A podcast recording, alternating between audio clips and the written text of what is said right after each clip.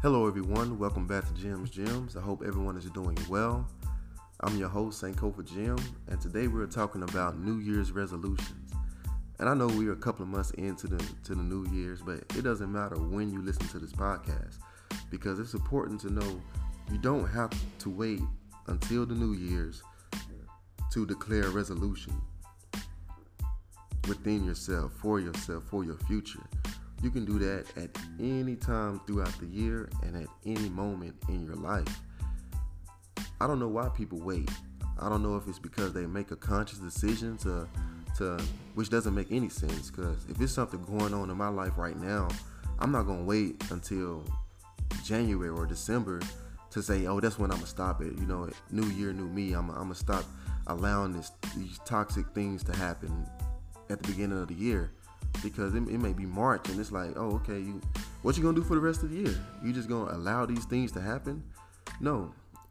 If it's something that's going on, if it's something you want to do, make those resolutions now. Whenever it is, in that moment, say, hey, look, that's toxic. I ain't with that. Or that's what I want. I'm going after that right now. But more importantly than just saying it, you have to act on it, because a lot of people, that's what they do. And when you put it off into the new year, then that's what it becomes. It just becomes words. It just becomes a resolution. It doesn't become tangible. It's not something that you're actually doing. It's not something you're working on. Even if you can't do all of what you want to do now, you can start researching. You can do something now so you can be where you want to be. And that's what it's about.